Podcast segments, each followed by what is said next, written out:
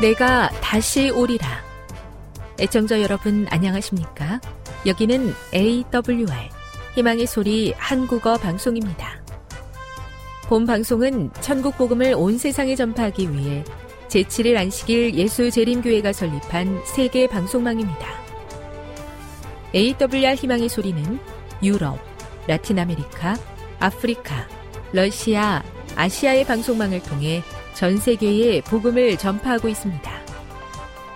AWR 아시아 희망의 소리 방송국은 한국어 방송을 매일 5시간씩 송출하고 있습니다. 희망의 소리 방송은 인터넷과 스마트폰을 통해서도 언제나 청취하실 수 있습니다.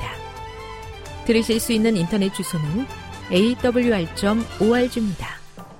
유튜브로는 awr 코리아로 검색하시면 됩니다. 이 시간 희망의 소리 한국어 방송과 함께 보람있고 유익한 시간 되시기 바랍니다.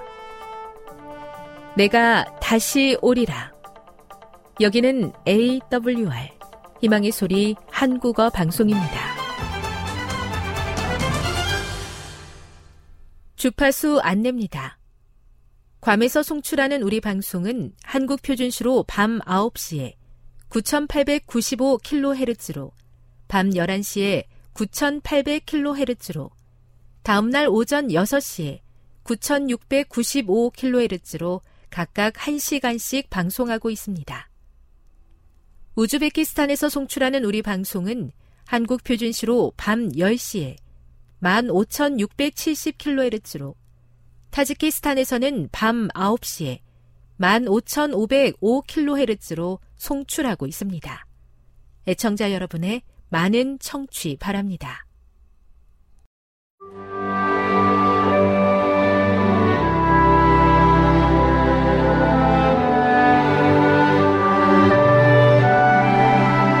읽어주는 교과 제13과 애굽에서의 이스라엘 6월 25일 안식일의 일몰 시간은 7시 57분입니다.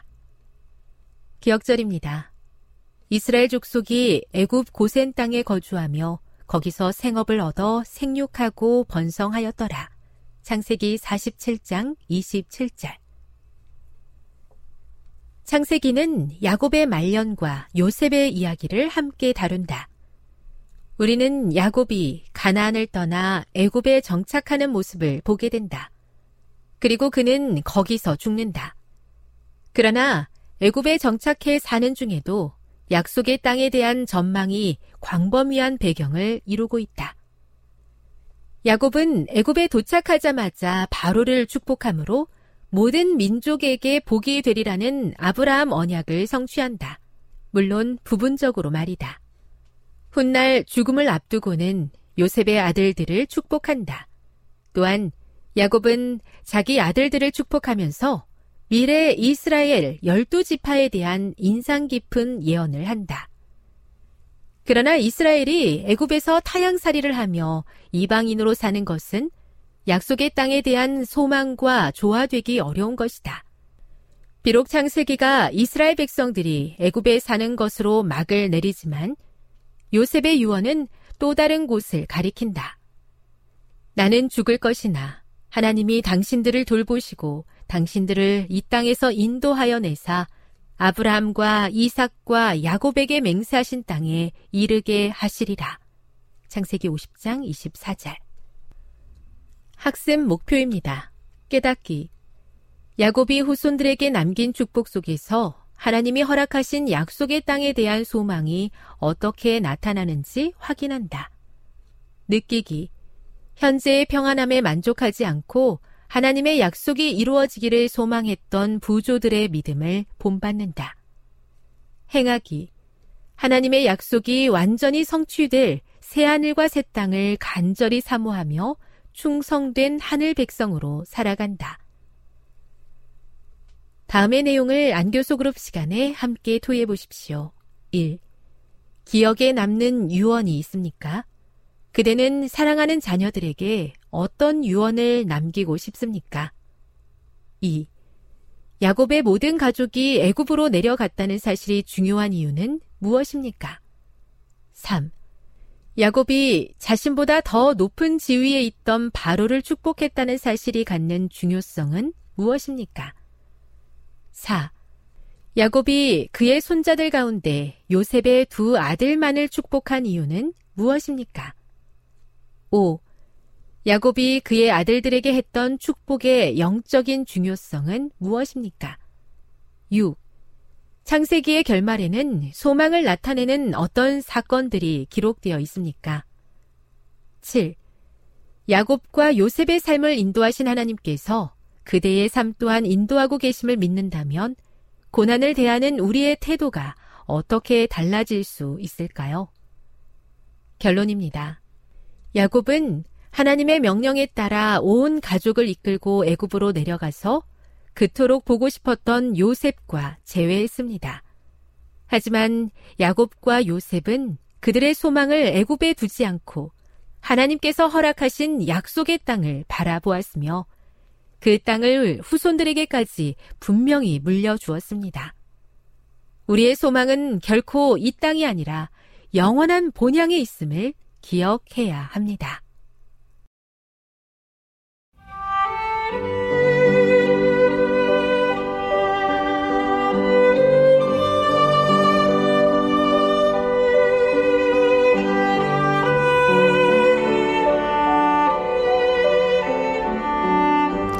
좋은 하나님 만나셨나요? 삶 가운데서 만난 하나님의 사랑, 말씀 가운데서 만난 하나님의 사랑을 나누는 엘트 시간.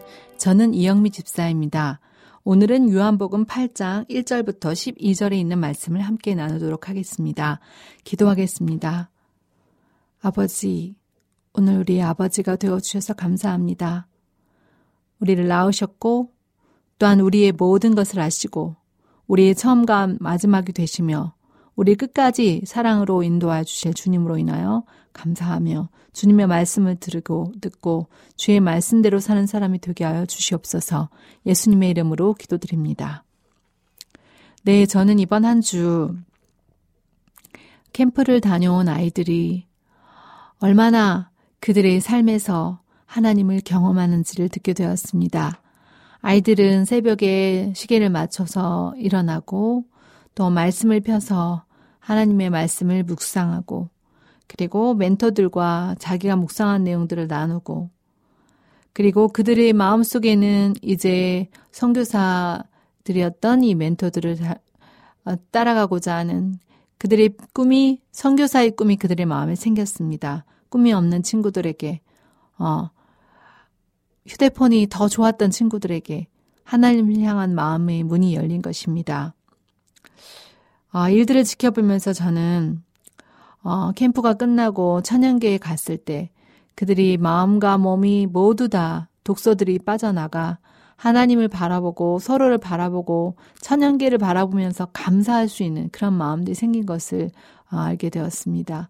그들은 정말 천연계 가운데서 하나님과 더불어 쉬고 또 그들의 마음이 치유를 받으면서 행복한 마무리를 하였고 또 일들을 위해서 섬겨 주셨던 목사님들이 또 멘토들이 그들에게 밥도 같이 해 먹고 또 그리고 잠도 같이 자고 또 그들과 함께 물놀이도 하면서 하나님께서 함께 하신 일들이 얼마나 크고도 놀라웠는지 사람들을 보수하신 하나님을 만났습니다.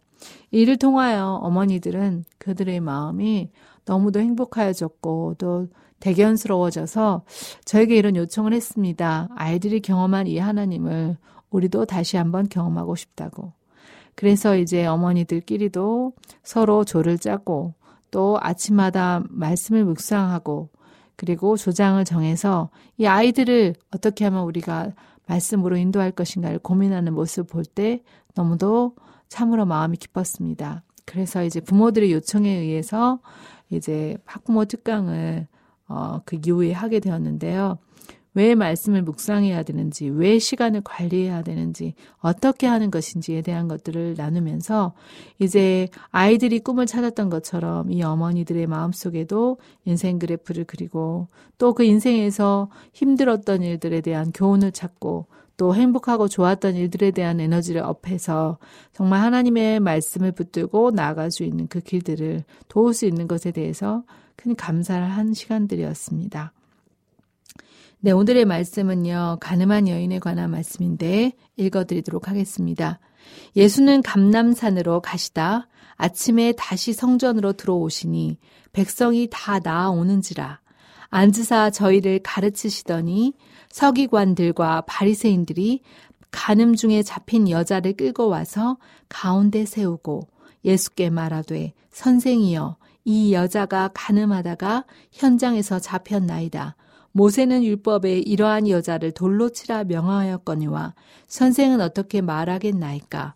저희가 이렇게 말함은 고소할 조건을 얻고자 하여 예수를 시험함일러라.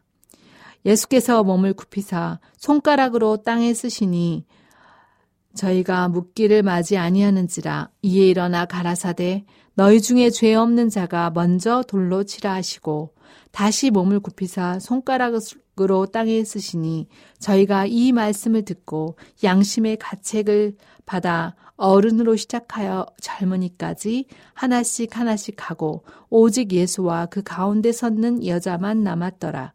예수께서 일어나사 여자 외에 아무도 없는 것을 보시고 이르시되 여자여 너를 고소하던 자 그들이 어디 있느냐 너를 정죄한 자가 없느냐 대답하되 주여 없나이다. 예수께서 가라사대 나도 너를 정죄하지 아니하노니 가서 다시는 죄를 범치 말라 하시니라. 예수께서 또 일러 가라사대 나는 세상의 빛이니 나를 따르는 자는 어두움에 다니지 아니하고 생명의 빛을 얻으리라. 네, 오늘 본문을 보면서 예수는 감남산으로 가시다라고 나와 있는데요. 아, 예수님께서 왜 감남산으로 가셨을까? 어, 보았던 예수님 주변에는 항상 많은 군중들이 따라다녔습니다. 병자들도 따라다녔습니다. 그리고 늘 열망하는 관중들로 인하여 예수님께서는 조용할 시간이 없으셨습니다. 또한 반역하는 랍비들을 피해서 예수님께서는 쉴 시간과 기도의 시간이 필요했습니다. 예수님께서는 아마 감남산에 가셔서 하나님과의 시간을 조용히 보내시고자 하셨을 것입니다. 그러나 어김없이 어, 또한 그 예수님은 어, 가정이 집이 없기 때문에 어, 또 산에 가셔서 조용히 사람들이 없는 곳에서 쉬었던 것 같습니다. 혼자서 있을 공간이 없는 것입니다. 산 외에는 없는 것입니다. 그러나 이른 아침엔 또 성전에 가셨, 다시 성전에 가셨다고 했습니다.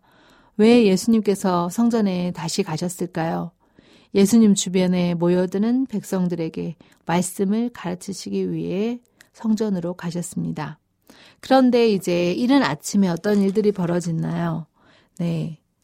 어, 예수님께서 성전에 앉아 백성들을 가르치고 있을 때 서기관들과 바리새인들이 간음 중에 잡힌 여자를 끌고 와서 예수님 앞에 나옵니다. 왜 바리새인과 서기관들은 이 아침부터 이 현장에 어, 가늠하다 현장에 잡힌 여인을 데려왔을까요? 아침에 데려올 수 있다, 있었다는 거는 그 저녁에 이미 이 일들을 알고 어, 대기하고 있었다는 것을 뜻합니다. 그들이 말해서 그들의 의도를 읽을 수 있습니다. 서기관들과 바리새인들은 예수님 앞에서 이렇게 이야기합니다. 선생이여, 이 여자가 가늠하다가 현장에서 잡혔나이다. 모세는 율법에 이러한 여자를 돌로 치라 명하였거니와 선생은 어떻게 말하겠나이까? 그들의 이 말의 의도는 무엇일까요? 그들은 고소할 조건을 얻고자 예수를 시험하기 위해서 이 여자를 데려왔다고 성경에 나와 있습니다. 그들의 모습은 어땠을까요? 심정은 어땠을까요? 바리새인과 서기관들은 아마 흥분된 모습으로 이 여자를 돌로 치, 치라고 하면 칠 준비를 하면서 옆에 돌을 들었을 수도 있습니다. 만약에 예수님께서 돌로 치라 한다면 어떻게 될까요? 네, 그것은 종교법에는 맞지만 어, 로마 법에는 어, 맞지 않는 것입니다. 또한 돌로 치지 말라고 하면 어떨까요? 그것은 어, 종교법에 맞지 않는 것입니다. 그들은 예수님을 함정에 빠뜨리려고 하였습니다. 그때 예수님은 어떻게 답을 하셨나 봤더니 예수님은 아무 말도 하지 않으시고 몸을 굽히사 손가락으로 흙에다가 쓰시며 어, 쓰셨습니다. 어, 그리고 일어나셔서 너희 중에 죄 없는 자가 먼저 돌러 치라 하였습니다. 또한 다시 몸을 굽혀서 손가락으로 땅에 뜨시니 저희가 이 말씀을 듣고 양심의 가책을 받아 어른부터 시작해서 젊은이까지 하나씩 하나씩 나갔다고 했는데요. 대체 예수님께서는 왜 땅바닥에다가 어, 무엇을 쓰셨을까? 이런 질문을 보면서 어, 저는 예수님께서 아마도 모든 사람이 하나씩 젊은이부터 시작해서 늙은이까지 다 나가는 그러한 일들을 보아 개인적으로 예, 그 다른 사람들에게 공개하고 싶지 않은 그 숨겨진 죄를 쓰셨을 거라고 생각합니다. 어, 또한 왜 흙에다 쓰셨을까요? 어, 흙은 지울 수 있는 것입니다. 돌은 새겨져서 지워지지 않지만 흙은 어, 지워질 수 있습니다. 그런데 왜 도구를 사용하지 않고 손가락을 쓰셨을까요? 이 손가락이 어떤 손일까?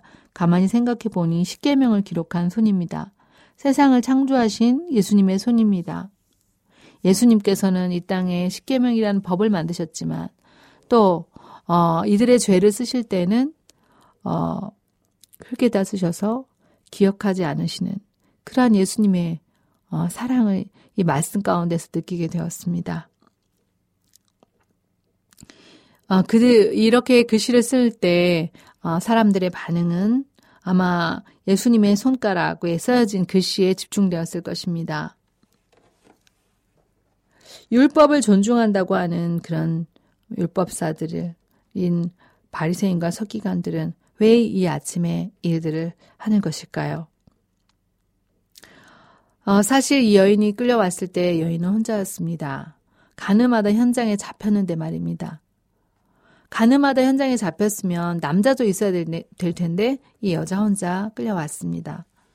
그리고 이, 이 일을 고소하기 위해서는 어, 이 여자의 남편이 고소를 해야 하는데 어, 고소자들은 서기관과 바리새인들이었습니다. 당연히 월권입니다. 예수님께서는 그들에게 엄정하게 호통을 치실만 한데도 어, 돌로 쳐 죽여이라는 이 율법을 가늠한 여인에 대한 형벌을 집행할 때 이 사건의 증인들이 먼저 돌로 치도록 되어 있는 율법이 명시되어 있는 이 법에서 예수님께서는 너희 중에 죄 없는 자가 먼저 돌로 치라고 말씀하셨습니다. 참 이것은 율법에 어, 있는 표현이고 또 어, 그들을 그들이 예수님을 시험할 수 없는 그러한 말씀에 입각한 답을 합니다. 그런데 죄 없는 자가 먼저 돌로 치라는 것입니다. 그들은 죄인이라고 스스로 생각했을까요? 어, 그, 이 말씀을 하신 다음에 그들이 쓰, 그 땅바닥에 쓰여진 이 글씨들은 그들을 당황하게 했습니다. 바리새인과 서기관들 여기 모인 사람들은 그들의 생애에 숨은 죄들의 비밀들이 드러날 때 갑자기 이, 이 비밀들이 공개적으로 드러날까봐 두려워서 하나씩 하나씩 모두 다 떠났다고 했습니다.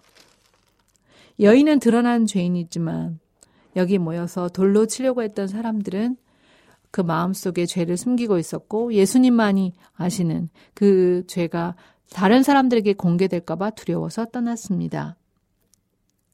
자, 고발자들의 계획은 이제 어떻게 되었나요? 오히려 그들의 계획은 좌절되었고, 이제, 어, 이 여인만 남겨두고 모두 이 자리에 없었습니다. 예수님께서는 이 여인을 보고 뭐라고 말씀하셨나요? 여자여, 너를 고소하던 자 그들이 어디 있느냐? 너를 정죄한 자가 없느냐 라고 어, 물어보십니다.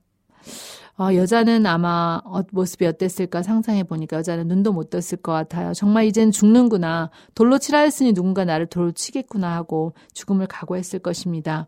그러나 갑자기 소유 주변에 소유가 없자 있고 예수님의 음성만 들리는 것입니다.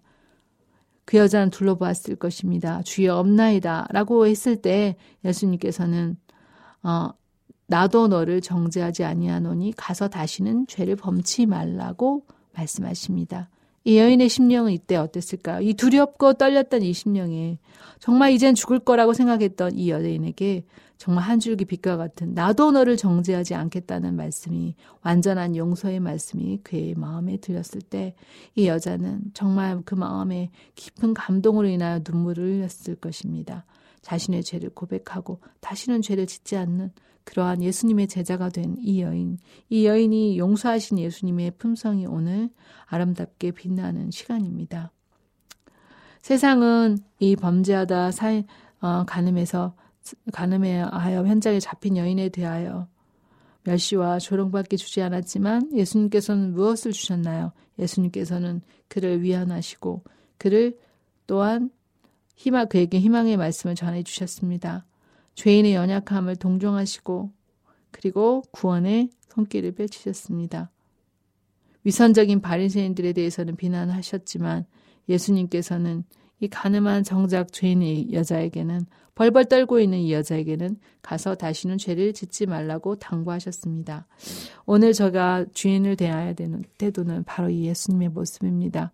죄는 미워하지만 죄인을 사랑하고 정말 그를 처벌하기 위해서가 아니라 그를 구원하려고 하는 예수님의 그 마음, 그 마음이 오늘 저에게 필요한 것을 경험하게 되었습니다. 기도하겠습니다. 주님, 예수의 마음을 주십시오. 가늠한 여인처럼 드러난 죄인도 있지만 주님 예수님만 아는 이 어, 숨은 숨겨진 죄를 가진 저희에게 주님 용서의 빛을 보내주시고 주님께서 우리를 사랑하신 것처럼 그 사람들을 대할 수 있도록 도와주세요. 예수님의 이름으로 기도드립니다. 지금 여러분께서는 AWR 희망의 소리 한국어 방송을 듣고 계십니다.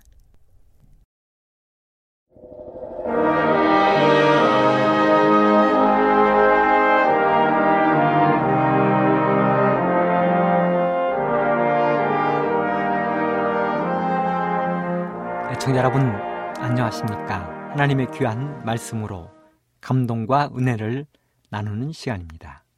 먼저 하나님의 말씀 베드로전서 5장 8절로 10절에 있는 말씀을 읽도록 하겠습니다. 근신하라 깨어라 너희 대적 마귀가 우는 사자같이 두루 다니며 삼킬 자를 찾나니 너희는 믿음을 굳게 하여 저를 대적하라. 이는 세상에 있는 너희 형제들도 동일한 고난을 당하는 줄을 알미니라. 모든 은혜의 하나님, 곧 그리스도 안에서 너희를 부르사 자기의 영원한 영광에 들어게 하시니가 잠깐 고난을 받은 너희를 친히 온전케 하시며 굳게 하시며 강하게 하시며 털을 견고케 하시리라. 벌써 한 해를 마감할 시간이 가까이 이르렀습니다. 세월이 왜 그리 빠른지 여러분들은 올 한 해를 어떻게 보내셨습니까? 예수님을 믿는 사람이라면 올 한 해를 그리스도답게 생활하셨습니까? 그리스도인으로서 소명을 다 하셨습니까? 이 모든 것들을 되돌아보면 세월이 정말 살같이 빠르다는 말씀을 우리는 실감할 수밖에 없습니다. 세월만 살같이 빠른 것이 아닙니다. 예수님의 재림을 향한 시간도 살같이 빠르게 흐르고 있는 것입니다. 사랑하는 애청자 여러분, 여러분들에게 하나님의 사랑의 거기는 얼마만큼 큰 것입니까? 리더스 다이제스트라는 책에서 이런 기사를 낸 적이 있습니다. 공간 저편에 있는 기이한 세계라는 제목이었습니다. 종이 한 장의 두께, 여러분이 종이 한 장의 두께는 매우 얇은 것이지요. 두께라고 할 수도 없는 것이지요. 그런데 말입니다. 우리가 살고 있는 이 지구에서 태양까지의 거리 9,300만 마일을 종이 한 장의 두께에 비유한다면 지금 우리들이 살고 있는 이 우주, 이 은하계, 은하계는 310마일의 높이로 쌓아놓은 종이만큼의 거리가 된다는 것입니다. 우주 끝까지의 거리는 3,100만 마일의 종이 높이만큼 된다고 이야기합니다. 이것도 추정입니다. 그리고 우주에는 약 1조 개의 은하가 있을 것으로 과학자들은 추정하고 있을 뿐입니다. 그저 추정입니다. 확신이 아닙니다. 그런데요, 이런 이 어마어마한 우주를 다스리시는 우리 하나님, 우리 하나님께서 우리를 얼마나 사랑하시는지에 대한 표현을 성경은 잃어버린 한 마리의 새끼 양을 찾는 목자의 심정으로 비유했습니다. 여러분, 한 목자에게 100마리의 양이 있었습니다. 목자는 이 100마리 양을 정말 사랑으로 잘 키웠습니다. 아침이 되면 푸른 초장으로 인도하고 목을 죽이고 더운 날씨가 되면 그늘에서 잠을 자게 했습니다. 양들을 안전히 보호하기 위하여 목자는 먼저 양들이 뜯어야 될 그 풀밭에서 독초를 제거했습니다. 숨어 있는 전갈을 잡았습니다. 뱀이 숨어 있는 구멍을 돌로 막았습니다. 사자나 곰 이리로부터 양들을 지키기 위하여 목자는 졸지 않았습니다. 그런데요, 하루는 이 양의 주인이 하루 일을 마치고 양우리에 돌아와서 양들을 세어보는데 한 마리의 양이 없는 것입니다. 그것도 새끼 양이 없는 것입니다. 연약한 새끼 양이 없어진 것입니다. 아흔 아홉 마리는 있는데 건강한 양들은 있는데 연약하고 힘없는 새끼 양 한 마리가 없는 것입니다. 밖에는 비바람이 몰아칩니다. 날씨가 좋지 않습니다. 어둡습니다. 여러분들이 주인이라면 어떻게 하시겠습니까? 여러분들이 목자라면 어떻게 하시겠습니까? 이 목자는 어두운 저녁에 비바람이 치는 그 저녁에 잃어버리는 한 마리의 그 새끼양을 찾기 위하여 집을 나섭니다. 그리고 양의 이름을 부릅니다.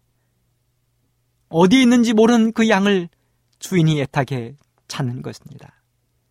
그리고 마침내 벼랑 끝 나무 끝에 메어 달려 있는 새끼양을 발견하고 주인은 기쁨으로 그 새끼양을 어깨에 들쳐매고 집으로 돌아옵니다.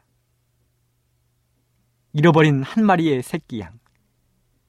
아직 젖도 나오지 아니하고 털도 얻을 수 없고 변변한 뿔 하나 나지 아니하고 좌우도 구분을 하지 못하며 자기 집이 어디 있는지도 구분 못하는 가장 연약한 그 양을 주인은 찾아서 어깨에 메고 돌아오는 것입니다.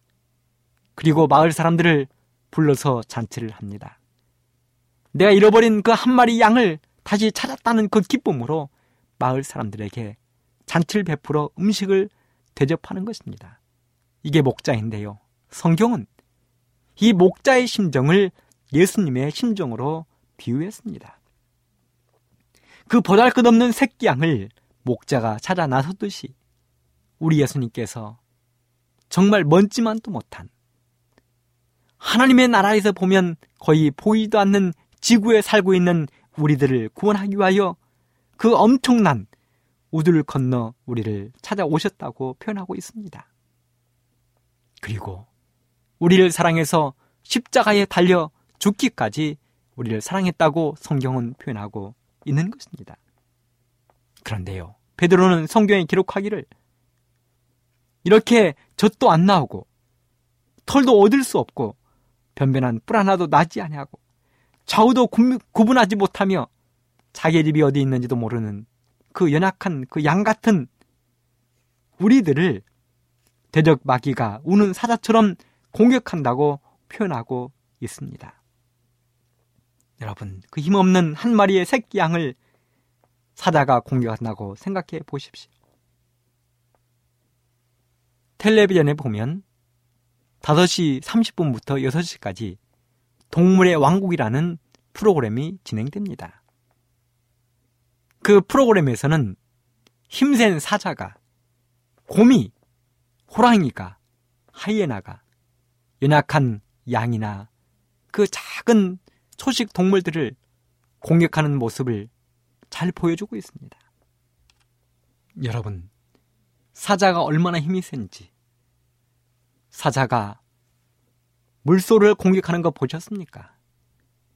자기보다 등치가 3배, 4배, 5배나 큰 물소를 공격하는 모습을 보셨습니까? 얼룩말을 공격하는 모습을 보셨습니까? 자기보다 빠르고 덩치가 훨씬 큰 얼룩말을 사자가 물어뜯는 모습을 보셨습니까? 들소를 공격합니다. 엄청난 힘입니다. 그런데요, 그런 사자가 하물며 새끼 양 같은 것이야 어떻게 다루겠습니까?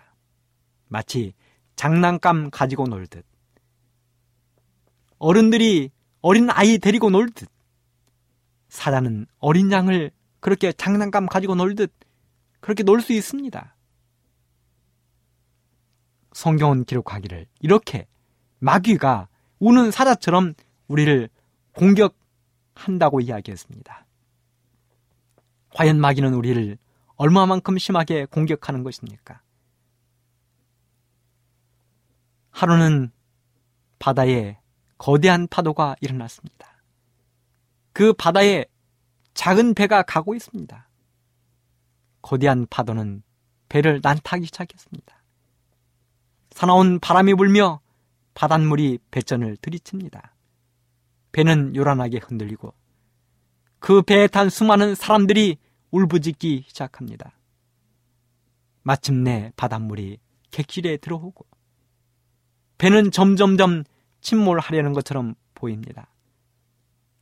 산더미 같은 파도에 배는 한 장의 낙엽처럼 이리 밀고 저리 밀려다닙니다. 돛이 찢어지고 뱃머리가 하늘로 치솟습니다. 이 배는 영국에서 미국으로 가던 스프리라는 배였습니다. 그런데요, 그 배에는 때마침 전도회를 위하여 영국에서 미국으로 갔던 무디 목사님이 타고 계셨습니다. 무디 목사님은 기둥을 붙잡고 서서 울부짖는 사람들을 향하여 산원 파도와 싸우며 성경을 읽어주기 시작했습니다. 그때 무디 목사님이 읽어준 성경절은 10편 107편 27절로 30절의 말씀이었습니다. 저희가 이리저리 구름이여 취한 자같이 비틀거리니 지각이 혼돈하도다. 이에 저희가 그 근심 중에서 여호와께 부르짖음에 그 고통에서 인도하여 내시고 광풍을 평정히 하사 물결로 잔난케 하시는도다. 저희가 평온함을 인하여 기뻐하는 중에 여호와께서 저희를 소원의 항구로 인도하시는도다. 그리고 무디 목사님은 두려움에 떨고 있는 사람들을 위로하고 객실로 돌아가 무릎을 꿇었습니다. 무디 목사님은 하나님과 기도로 씨름하기 시작했습니다. 무디 목사님은 자신을 완전히 하나님께 맡겼습니다. 하나님께 자신을 완전히 맡기는 순간 평화와 고요함이 밀려오기 시작했습니다. 그리고 그 사나운 폭풍 속에서 파도 속에서 목사님은 예수님처럼 깊은 잠에 빠져들었습니다. 그리고 그렇게 얼마간의 시간이 흘렀습니다. 목사님의 귓가에 아련한 소리가 들려왔는데요. 그 소리는 기쁨의 함성이었습니다. 멀리 수평선에 구조선이 나타났습니다. 레이크 후론이라는 이름이 붙여진 구조선이 나타났습니다. 그리고 그들을 안전하게 육지 소원의 항구에 도착시켜 주었습니다. 시편에 기록되었습니다. 저희가 이리저리 구르며 취한 자같이 비틀거리니 지각이 혼돈하도다. 이에 저희가 그 근심 중에서 여호와께 부르짖음에 그 고통에서 인도하여 내시고 광풍을 평정히 하사 물결로 잔난케 하시는도다. 저희가 평온함을 인하여 기뻐하는 중에 여호와께서 저희를 소원의 항구로 인도하시는도다. 소원의 항구. 밖은 거대한 파도가 몰아치고 광풍이 몰아칠지라도 소원의 항구에 도착하면 그곳은 평안함이 있는 것입니다. 잔잔한 것입니다. 안전이 보장된 것입니다. 이처럼 마귀는 하늘을 향하여 항해길에 있는 우리를 침몰시키려 혈안이 되어 있습니다. 우리를 침몰시키기 위하여 여러 폭풍을 준비하고 있습니다. 우리를 근심에 떨게 합니다. 세상의 수많은 근심이 우리 마음에 가득 차게 하므로 하늘의 생각을 못하게 하고 있습니다. 우리를 불안에 빠지게 합니다. 그렇습니다. 세상은 온갖 불안거리로 가득 찹니다. 밖에 나가기 두려운 세상이 되었습니다. 밝은 대낮에도 살인 사건이 비일비재하게 일어나고 있습니다. 우리의 자녀들이 학교에 안전하게 다녀오기가 두려운 세상이 되었습니다. 그래서 모든 사람들이 불안합니다. 마귀는 걱정하게 합니다. 먹을 걱정, 집 걱정, 자녀 걱정, 모든 걱정들이 우리 머릿속에 가득 차게 합니다.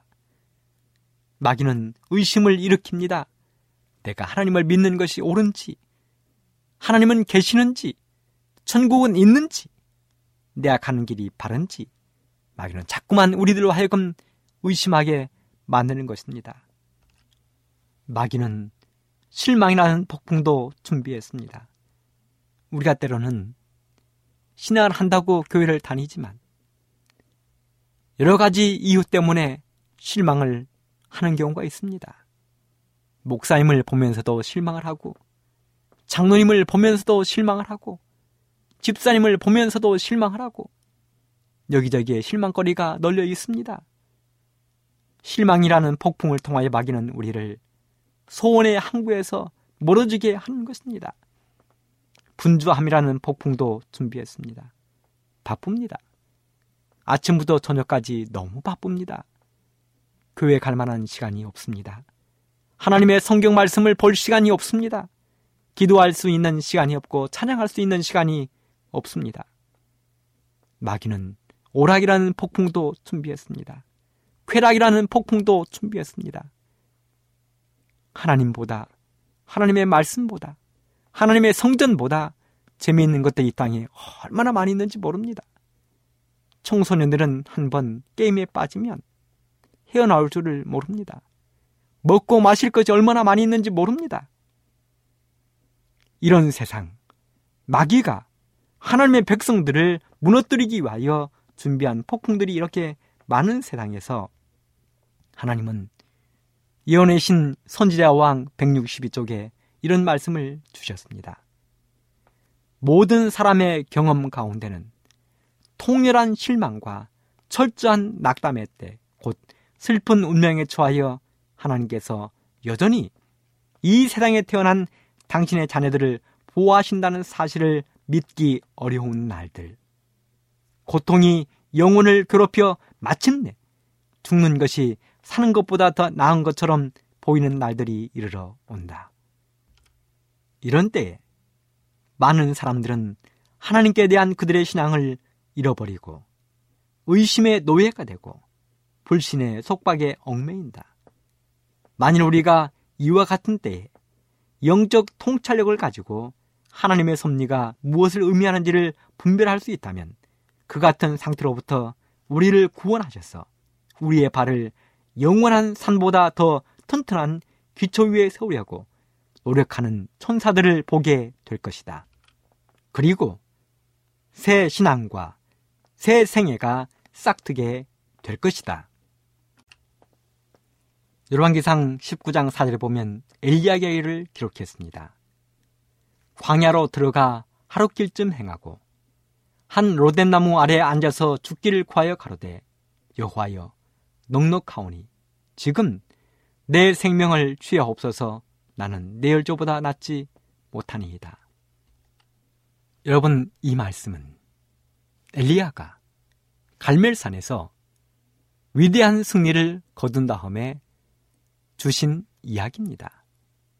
엘리야가 갈멜산에서 850명 발과 아스라의 선지자들 850명과의 전투에서 승리하고 성에 도착했을 때 아합의 아내였던 이세벨이 엘리야를 죽이겠다고 이야기했습니다.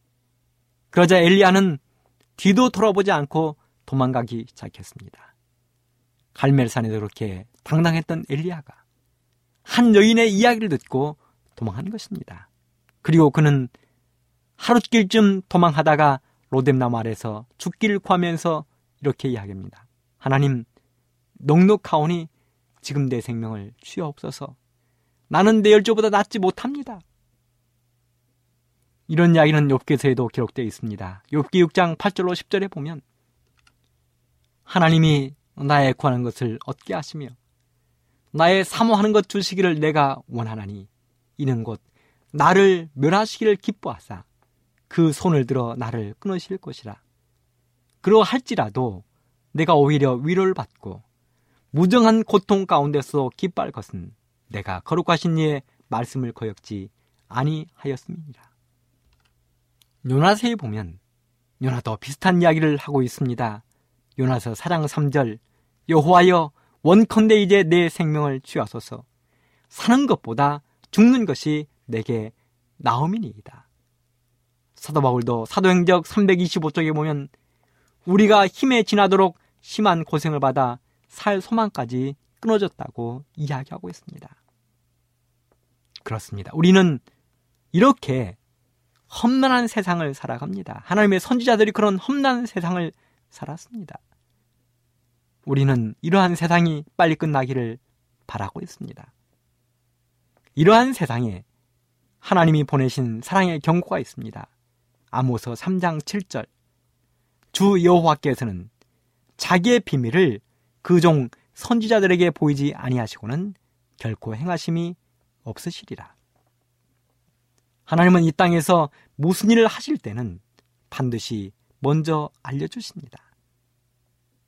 이 땅에서 일어나는 모든 사건들에도 징조가 먼저 오게 되어 있습니다.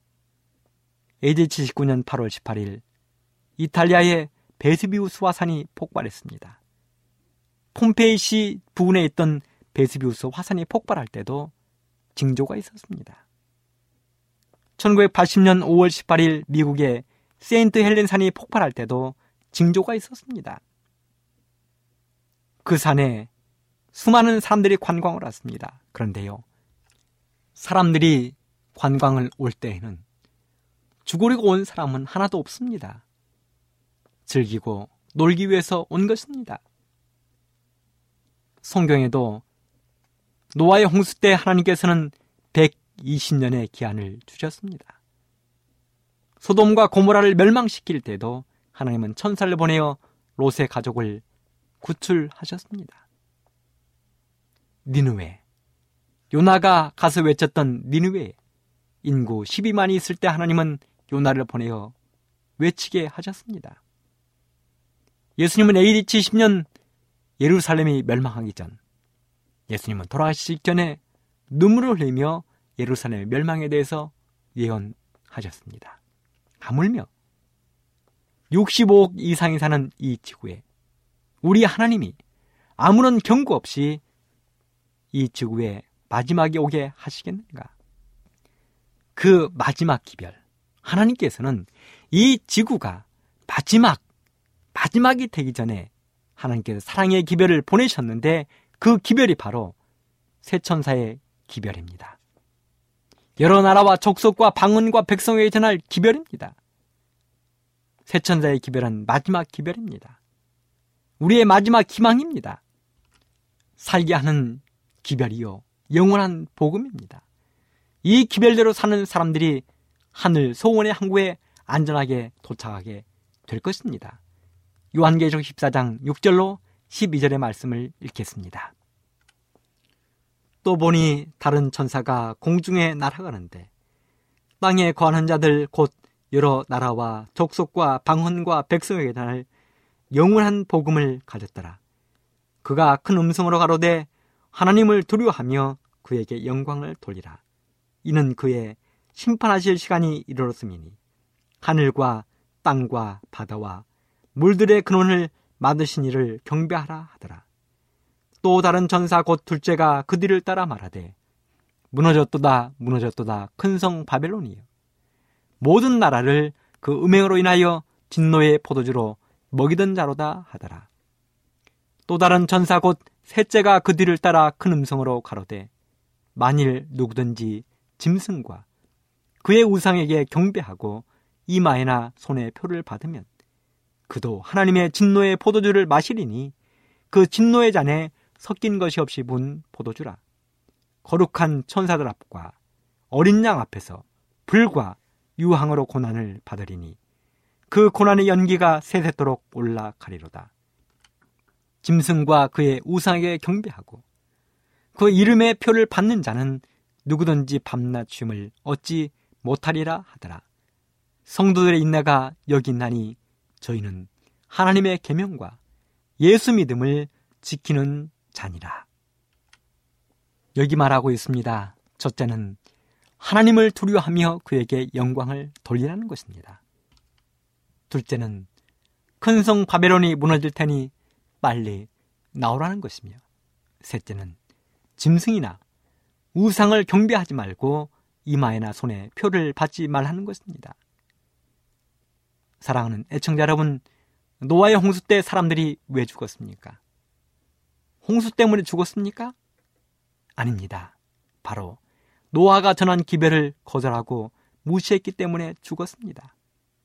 미국의 세인트 헬렌산이 폭발할 때에 화산으로 폭발할 때 왜 사람들이 죽었습니까? 화산이 폭발해서 죽었습니까? 아닙니다. 거기에서 나오라는 정부의 경고를 무시하고 거기에 살았거나 구경하러 들어간 사람들이 죽은 것입니다.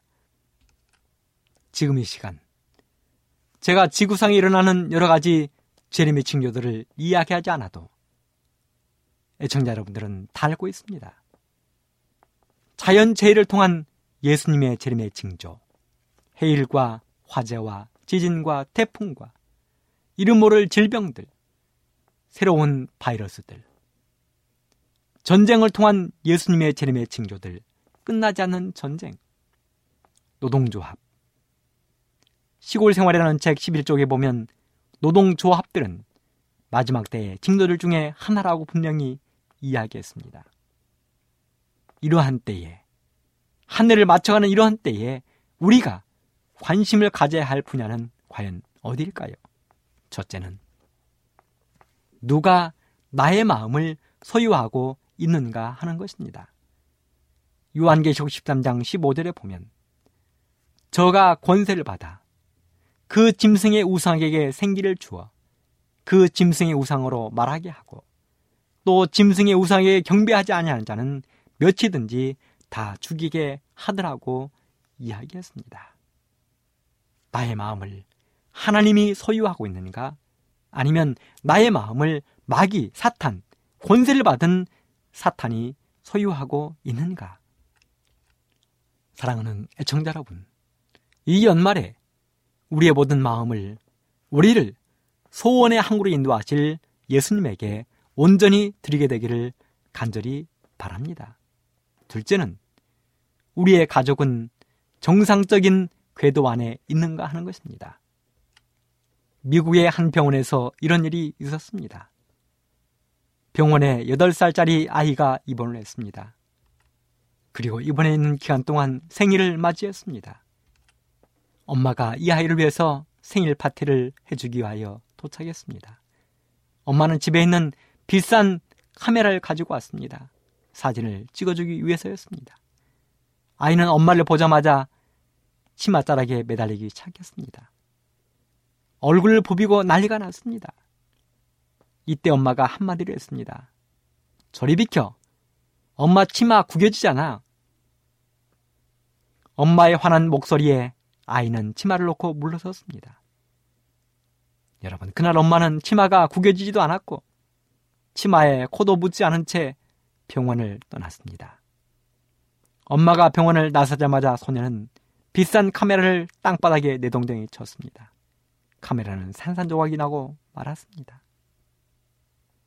그런가 하면 텍사스주 석유 왕의 아내였던 메콤이라는 여인에 대한 이야기도 이렇게 전해져 오고 있습니다. 많은 사람들이 요청했습니다.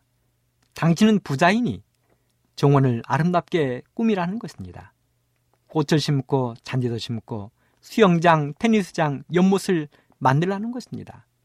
그러자 부인이 이렇게 대답했습니다. 여러분, 우리 아이들이 다 자란 다음에 그렇게 하겠습니다. 지금은 우리 아이들이 이 마당을 야구장으로 사용하기를 원하고 있습니다. 재림신도의 가정에 보면 부모들이요. 그대들은 그대들의 자녀들을 이 세상으로 데리고 왔다. 그들은 도움이 필요하며 부모들과 함께 있어야 한다. 선물이 결코 부모를 대신할 수는 없다. 이 연말에 우리의 자녀들은 하늘 가는 정상적인 길에 안전하게 서 있습니까? 사랑하는 애청자 여러분, 이 연말에 우리 모두의 마음이 예수님께 있게 되기를 바랍니다. 우리의 모든 가족들이 하늘 가는 여정에 안전하게 있게 되기를 간절히 바랍니다. 그래서 우리 모든 애청자 여러분들과 제가 우리 가족들이 한 사람도 빠짐없이 하늘 소원의 항구에 안전하게 도착하게 되기를 간절히 바라면서 이 시간을 마치도록 하겠습니다.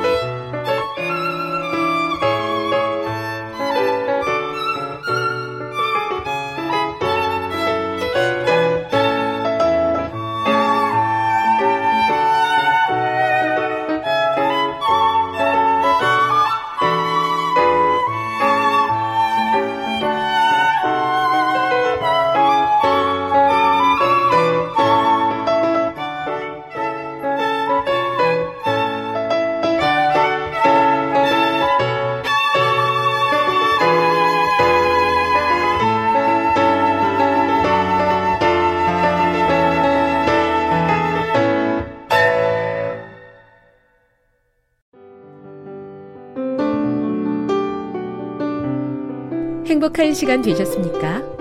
지금까지 여러분께서는 AWR 희망의 소리 한국어 방송을 청취하셨습니다. 방송을 청취하시고 문의를 원하시는 분은 우편번호 02461 대한민국 서울시 동대문구 이문로 1길 11 희망의 소리 방송부 앞으로 편지나 엽서를 보내주시거나 지역번호 02-3299-5296에서 8번으로 전화 주시기 바랍니다. 지금까지 함께 해주신 애청자 여러분들께 감사드립니다. 애청자 여러분, 다음 이 시간까지 하나님 안에서 늘 평안하십시오. 감사합니다. 내가 다시 오리라. 여기는 AWR, 희망의 소리 한국어 방송입니다.